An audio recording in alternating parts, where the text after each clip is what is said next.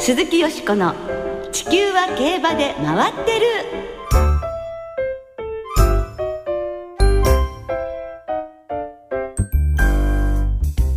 皆様こんばんは。お元気でいらっしゃいますか？鈴木よしこです。地球は競馬で回ってる。この番組では週末の重賞レースの展望や競馬界のさまざまな情報をたっぷりお届けしてまいります。今日も最後までよろしくお付き合いください。今宵ご一緒してくださいますのは米田元沖アナウンサーですこんばんは。よろしくお願いします。よろしくお願いいたしますいや、もう3月に入りましたですね。いやいや。ねねえ早いわね花粉の季節に突入という感じでございますけども 本当。あそれは大丈夫ですか？私はちょっとね、軽いあ花粉症。あー。ねえちょっと痒かったりしてね。ねえ。鼻がね、辛い。気になるんですよ。ね、そういう方もたくさんねいらっしゃって、はい。ちょっと辛い日々かもしれませんが競馬でね楽しんでいただければと思います。はい。まあ3月ということで今週末から新人ジョッキーがデビューを予定していますが昨日の3日川崎競馬場で JRA16 年ぶりの女性騎手藤田七子騎手が一足早くひな祭りデビューを果たしましたね。ファンもそうですけど、ええ報道陣もすごかったようで、大変な盛り上がりを見せていた。60社以上？そうですね。の方々がね取材に見えたということで。いや大人気大注目ですね。そうです。でこの日はですねええ。交流競争のレガリアシティをはじめ全部で6クラに騎乗しまして2着が最高着順でした。いや2着が1回3着1回と5着もあったりねそうですね。4着もあったり、はい。もう大健闘だったのではそうなんですよね。ないでしょうか。追い上げて惜しいレースがありましたんでね、はい、多分ね新人の男性ジョッキーでも1日に6クラ乗るっていうのはかなり大変な体力を必要だと思うんですが、そんな中で最後はあれだけの報道の方たちのねえ対応も笑顔で、はいえー受け答えしまあ立派な一日だったのではないかと思いますね。堂々としてたと思いますよね。はい、えー今週末は土日とも中山で3クラの騎乗が予定されています。今年は5人が他に騎手デビューを迎えます。美穂所属の菊沢厩舎の菊沢和樹騎手は中山で8クラはい。牧厩舎の小畑拓也騎手は中山で8クラそして立東の清水久志厩舎の荻野極騎手は阪神と小倉で4クラ矢作厩舎の酒井隆成騎手は阪神で7クラはい。鈴木隆厩舎の森裕太郎騎手は小倉で6クラお六それぞれ騎乗を予定していますそうですね。なんかあの、ななこちゃんがね、川崎でデビューっていうことで、同期のみんなはいいなって、俺も川崎乗りたかったよっていうようなことをね、言われたそうですけれどもねだからみんな本当にもうデビューしたくて、乗りたくて、えーレースを経験したくて、うずうずしてらっしゃると思います。えー厳しいプロの世界で戦っていくわけですから、ねもちろん大変だとは思いますが、怪我には気をつけて頑張ってほしいですね。皆さんのご活躍を期待しています。鈴木よしこの地球は競馬で回ってる。この番組は JRA 日本中央競馬会の提供でお送りします。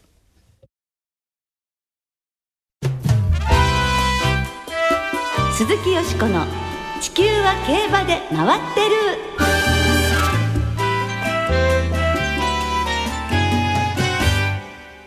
思い出の弥生賞名馬への登竜門を振り返るということで今日ははいクラシックはもちろん、小馬になってからも活躍馬を多数輩出している名馬への登竜門のレース弥生賞を振り返っていきます。今年も2歳チャンピオンのリオンディーズさらには朝日杯2着のエアスピネルとん。メンバー揃いましたですね。うん。将来性の高い馬たちが出走してきた弥生賞ですが過去の勝ち馬を見ますと名馬の名前がずらりと並んでいるんです。ハイセイコー、ミスター CB、シンボリ、ルドルフ、ディープインパクトなどなどなどなど歴史に名を残す本当に素晴らしい馬たちが優勝していますね。名前を聞くだけでひれ伏してしまうような 本当ですね。ねえ弥生賞でございますがはい。さあそんな弥生賞1964年昭和39年に芝の 1600m の4歳限定の重賞として第1回が行われたんです、はい。第1回の優勝馬時のパレードこそしクラシックには出走ありませんでしたが、はい第2回は後のダービー馬キーストンが優勝、うん以降朝電光朝顔ワイルドモア谷のムーティエロングエースと毎年のようにクラシックホースを輩出しています登竜門としての地位を不動のものにしていますね。そうですね。1964年昭和39年といえば東京オリンピックの年ですよ。その時からも音源が残っているそうなんです。素晴らしいですね。弥生賞の実況音声はラジオ日経のは第1回からすごいすご残っているんですいすごい。えただそれだけじゃないんですええ、何ですか？弥生賞はい。まだ重賞になる前のええ1960年、はい昭和35年にええ4歳限定オープン特別として行われたんですが、はいその実況もええ。残っているんです。そうそう昔ね昔ってたってあれこうついこの間だけどね3歳っていうようになったのは、ねまあ最初は4歳でしたね昔数え年でした数え年が違っていまましたからね。はい。ちなみにこの年の優勝馬は前年の朝日杯3歳ステークスの勝ち馬松風王でした。ん後に皐月賞2着ダービー5着菊花賞2着の成績を残しています。はい。皐月賞ダービーこの時勝ったのは小玉ということなんですね。小玉世代の松風王。はあ、小玉ね。今や。北海道にまで新幹線が通る時代ですよ。小玉なんて。え馬の名前ですけどね。そうですね。でも、で、あの新幹線から通ってますからねあ。、なるほどね。はい。はい。さあ、その貴重な音源はいをお聞きいただきましょう。では実況でどうぞ。さあ今度は綺麗にスタートいたしましたポーンとネットが上がりましたちょっと1番のパセドーンが立ち遅れましたが束一段であります。早くもインコースの方2番の松風王が先頭に立ちます。向こう上面の中間松風王先頭。ビッグヨルカが2番手であります。インコースをつきましてさらに5番の田島みのるが3番手につきました。向こう上面中間であります。さあ大外の方から4コーナー回りきりました。あと 450m 余り。先頭依然として雪勇さあ外枠に松風王回りました。松風王ぐーんと出てきました。さあ並んでおります。雪勇雪勇松風王並んで外枠にさらにビッグヨルカで今ゴールに続いて雪勇外枠から給水いたしました。ビッグヨルカでしょうか。3着であります。はい。というえね、あの音源が残ってたと。いうことですね。歴史を感じさせる放送でございました。いかにもなんかニュース番組で流れそうな 感じのこうね当時のアナウンスが、はい、あだからあの映画館で、ええその今年のダービーはこうでしたみたいなのが昔はね、ええ映画の前に流れてたわけ。ニュース映画ですね。そうそうそれをちょっと思い出しましたね。はい、あの小玉はちなみに特急小玉ということだったということですね。はい。さあ、リスナーの皆様からも思い出の弥生賞についてたくさんのメールを頂戴いたしました。ありがとうございます。。ありがとうございますす。ではご紹介しましょう。まずは今夜も二人ぼっちさんです。ありがとうございます。いいじゃない、二人なら。二人ですよ。そうですね、私たちも。あはいー。軽く流されてしまいましたね。秋の毎日王冠と並んで弥生賞の週になるといよいよ本格的な競馬シーズンが始まるという気分になります。はい。弥生賞の思い出といえばミスター CB 三冠レースを取るために負けられない競争でした。今年も強い馬が強いところを見たいですね。ああそうですね。ミスター CB の弥生賞から、えー競馬中継の司会を担当させていただいて私にとってはまさに競馬界への入門レース、ね。初めの一歩だったわけですから。運命の日ですね。運命の日ですね。ミスター CB が勝ったからからこそこんな続いてると思うので本当に感謝のレースでもありますね、はい。二人ぼっちさんと同じです、はいあそちらと二人ぼっちっていうね。なるほどい、やいやそう思いたくさんの方がね CB のことを思ってらっしゃると思うんですけど。はい、続いてジョイジョイさん、はい。ありがとうございます。思い出の弥生賞は2014年のプレイリアルです、はい。北海道競馬からデビューし、うん。2戦目の盛岡競馬芝コースの重賞を圧勝、はい。あの時の弥生賞では単勝馬券を握ってウィンズで観戦。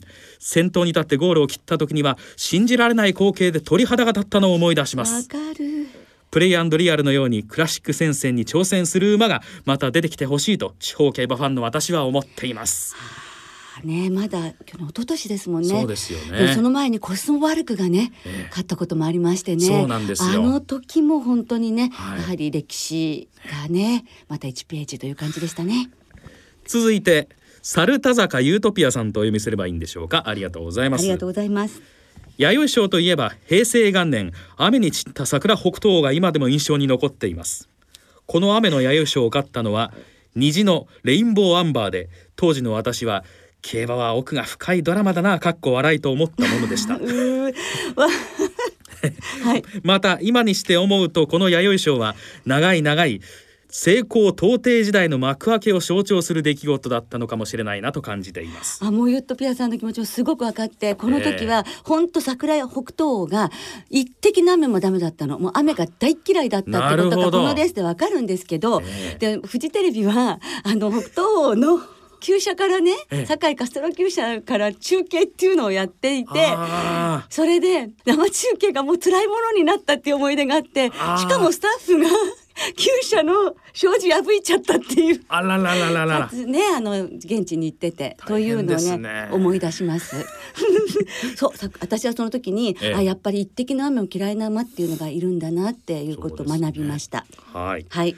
続いてネブゾーさんですありがとうございます2010年のビクトワールピサです。過去の歴史から弥生賞皐月賞の連勝馬はその後も素晴らしい快挙を成し遂げています。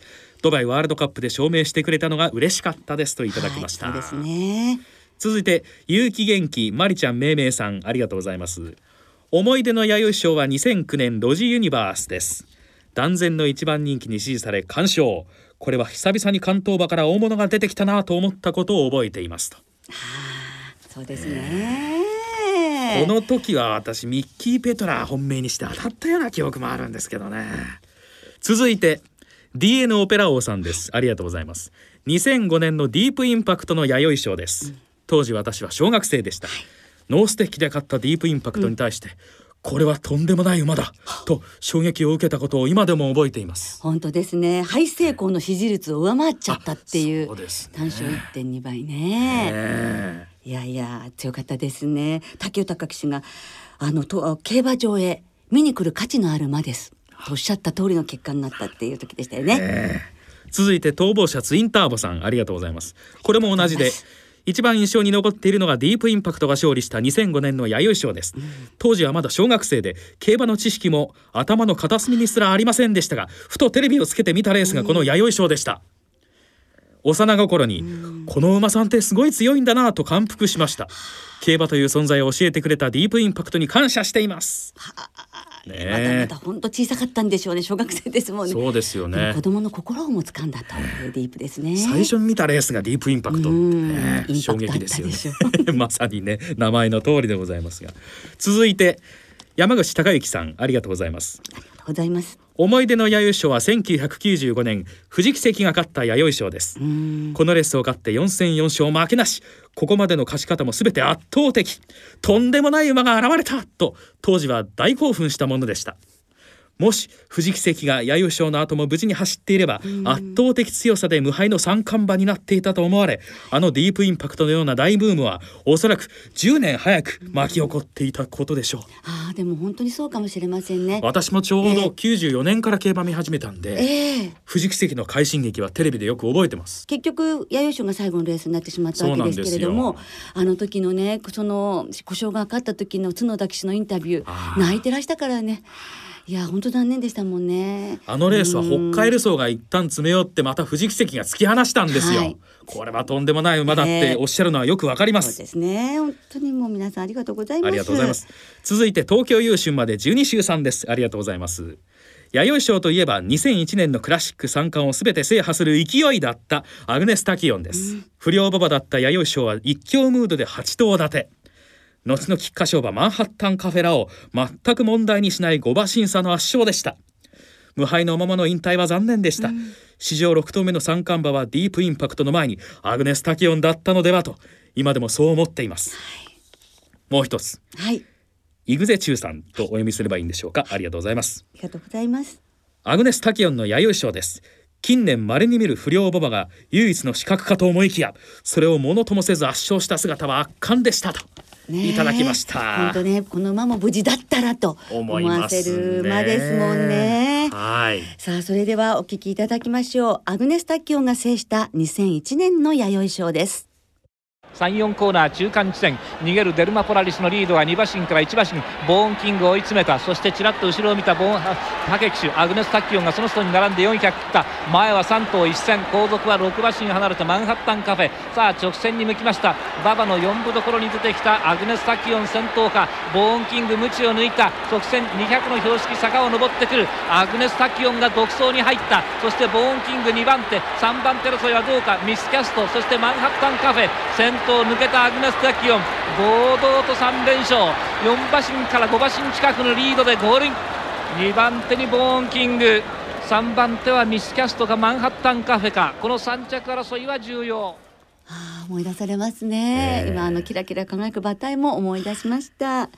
さあ最後にはい。よしこさんの思い出の弥生賞を教えていただきましょうか。はい。今回私の選んだ思い出の弥生賞はこちらのレースです3コーナー回り終わって34コーナー中間。ランニングゲイルが早めに動いて600今先頭に並んでかわしにかかります。ランニングゲイル一気にいって先頭に変わりました。2番手にはスーパーマクレガー名称元成。外から上がってくる。サイレンススズカが一気に進出。3番手に進出。インターパンチが中をついて上がってくる。大外からはオースミサンデー。4コーナーカーブ。エアガッツは馬群の中苦しい体勢直線に入った。ランニングゲイル先頭後続を6馬身とちぎって坂を上りにかかります。オースミサンデーが追ってくる。オースミサンデーが追ってくる。その差は4馬身から3馬身。2番その後は一線なりましてサイレンススズカ、ゴッドスピードが大外から内をついてサニーブライアン。残り 100m を切って完全に独走ランニングゲイル。4馬身のリードをゲイル。ランニングゲイル先頭で合輪2着には大隅サンデー。あとは開いていますがこの競争も審議ランニングゲイルが勝ちました1997年の弥生賞です。はい。こちらはですね、えーお二方からムーンレディの2014さんありがとうございますかれこれ半世紀ほど弥生賞を見てきていますがどれも思い出がありますね、うん。中でも1997年ランニングゲールの弥生賞での武豊騎手の神騎乗です、はい。武騎手が3コーナーから大まくりを決めて直線先頭のままそのままゴールというレースです、うん。武騎手曰く弥生賞の先には日本ダービーが見えると称されますが今年の弥生賞でエアスピネルをどう操るのか注目しています、続いて中堅さんです、はい思い出に残る弥生賞は1997年、ランニングゲールが勝った時です、当時はサンデーサイレンス3区が猛威を振るっていましたが G1 戦線で名脇役として活躍したランニングフリーの数少ない3区として楽しみにしていました。その後は怪我もあって重賞を勝つことはできませんでしたがこのレースは今でも思い出に残っていますといただきました、はいどうもありがとうございます。同じです。本当ランニングゲイルと竹豊騎手の騎乗も本当素晴らしかったんですよね、はい。ランニングゲイルのお父さんがランニングフリーと春のテンション脳賞2着だった馬だったんですけれど本当にそうお父さんからあの重賞勝ち馬が出てうん。親孝行でもありました。この時ねいろいろドラマがあって、ええ。関西で行われましたアーリントンカップを勝ったのが前日にデビューした武幸四郎騎手だったんですねお父様の前で、はいはい。初勝利が重賞制覇、でそれを私は弥生賞を勝った武豊騎手と並んでターフビジョンを見てたんです。であ勝ってすごいねって、ええ。あなたたち兄弟はすごいねっていう感じ。武家はすごいなんて言ってたんですけどでもそれともう一つ私に忘れられないものがあるのはサイレンス鈴鹿なんですね。サイレンス鈴鹿を注目していたんですが、ええ。ものすごいデビュー戦7馬身差で圧勝して、はい。ここに進んできたらなんとゲートのところで立ち上がってしまってゲートをくぐってしまったんです。えっていうのはとっても寂しがり屋で厩務員さんが自分をゲートに入れてくれた後さっといなくなるじゃないですか、はいはいそれで「え行かないで寂しい僕を不安」って言って不安になっちゃって追っかけて潜っちゃったんですよあれ。そういうことだったんですか？そうなんです。それで、あの、ああ、そんなまだまだお子ちゃまなんだなっていうところあるんですけど、サイレンスズカはなんて体が柔らかいんだっていうことをええみんなびっくりしたわけ。くぐり方が。くぐくぐれちゃうってこと自体がもう。それで無傷だったわけ。で馬体審査したらええ。全然平気でどこも悪くなくて上村騎手はちょっと振り落とされて怪我あったんだけどそのまま頑張って乗りますって言って馬は無事だったからそのままレースに出たんだけどもう興奮してたからちぐはぐなレースになってしまうんです。ね。ダサレンスズカは残念だったけど体が柔らかくってあ厩務員さんのことがそんなに好きなんだっていうことが分かった。弥生賞ということでもあの非常に記憶に残っているのでございます。サイレンス鈴鹿の思い出でもあっはいたというこ、とそういうですね。ことなんですね。はいということで皆様からもたくさんのね本当弥生賞のメールいただきましてありがとうございました。ありがとうございましたご紹介できなかった方は本当に申し訳ございません。また機会があったらこういった皆様からの思い出のレースお寄せいただきたいと思いますので、はいその時またどうぞよろしくお願いいたします。今日は特集で思い出の弥生賞をお届けいたしました。鈴木よしこの地球は競馬で回ってる。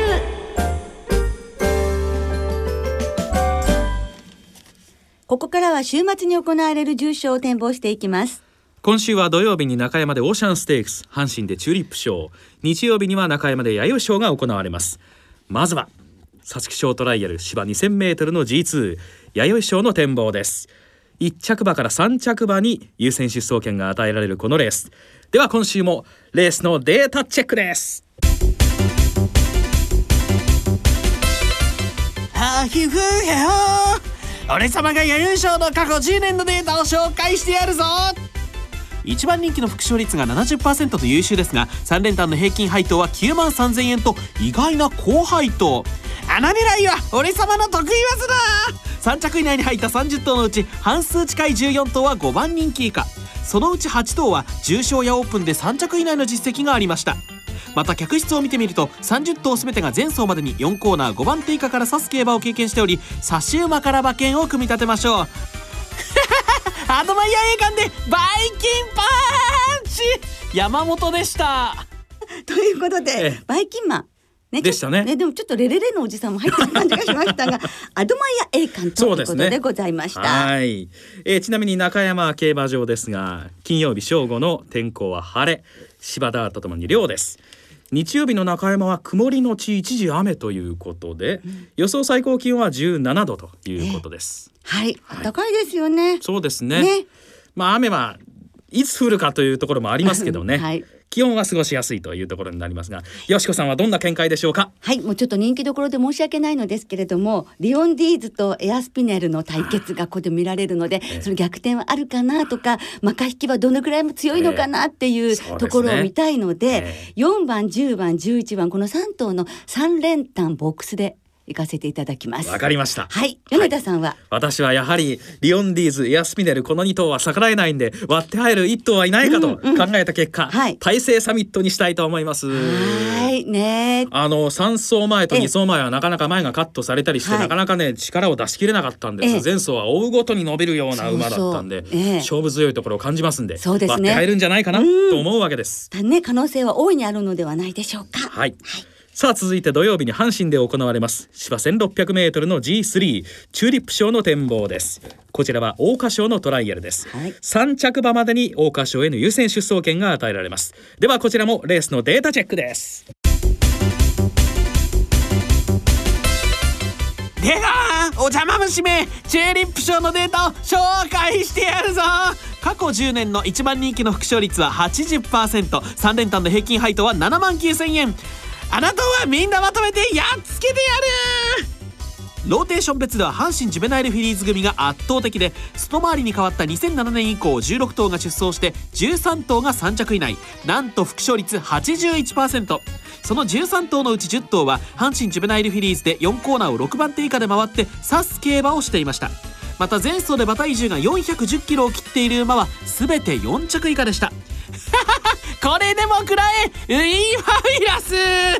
山本でした。バイバイキー。なんか可愛らしかったですけど、ウィンファビュラスということですね。そうですね。ジュベナイルフィリーズ2着。はい。ですね。私あのとある雑誌のウィンファビュラスの写真を見たんですけど、ええ非常に可愛くてですね、買いたくなっちゃった 確かに 何の根拠でもないんですけどね。いやいや可愛いことは大事なんですよえね。え。美人さんでございました、はい。ウィンファビュラスです。さあ私の予想の前によしこさんの見解を伺わなきゃいけません。はい、えーっと私は11番の新ハライトにいたします。ん。新馬戦は3番手から抜け出して勝って、そして購買賞は出遅れて後ろからで、はい。まあ父譲りの素晴らしい切れ味を見せてくれましたね。全く違う形で2連勝ということで、ええ。えそこ知れぬまだまだ魅力を感じるので、この馬からジュエラー、電光アンジュ、ウィンファビュラス、レッドアバンセイ、マレンでいきたいと思います。わかりました。はい、米田さんは？私はですねうん難しいなと思ったんですが、はい。アドマイヤリードにしたいと思います。は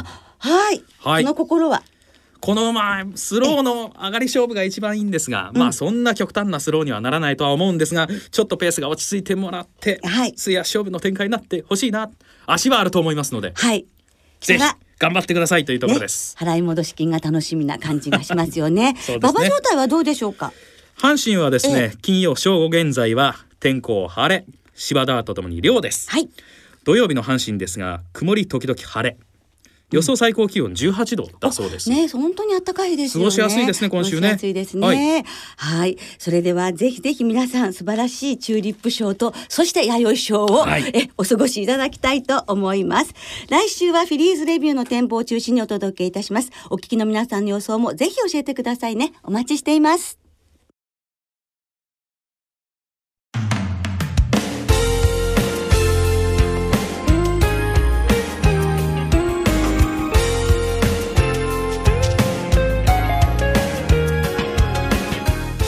もそろそろお別れの時間となりました。今週末は中山阪神そして最終週を迎える小倉の参上開催となります。土曜日各競馬場では新人騎手紹介セレモニーがお昼休みに行われます。そして土曜日チューリップショーが行われる阪神競馬場では成人女性を含む2名以上のグループで来場された方女性限定500名様にチューリップがプレゼントされます。素敵ですね。春ですね。そしてラストウィーク日曜日の小倉競馬場では最終レースの終了後芝コースが馬場開放されます。そしてはい。ここでプレゼントのお知らせです。はい。何でしょう？藤田七子騎手が昨日デビューを果たした川崎競馬場のキャラクター勝丸くんのぬいぐるみと藤田七子騎手の名前が印字された勝ち馬投票券をセットで5名様にプレゼントいたします。貴重ですね。番組の投稿フォームからご応募ください。はいたくさんのご応募お待ちいたしております。それでは新人ジョッキーの活躍も楽しみな週末の競馬存分にお楽しみください。お相手は鈴木よしこと米田元樹でした。また来週元気にお耳にかかりましょう鈴木よしこの地球は競馬で回ってるこの番組は JRA 日本中央競馬会の提供でお送りしました。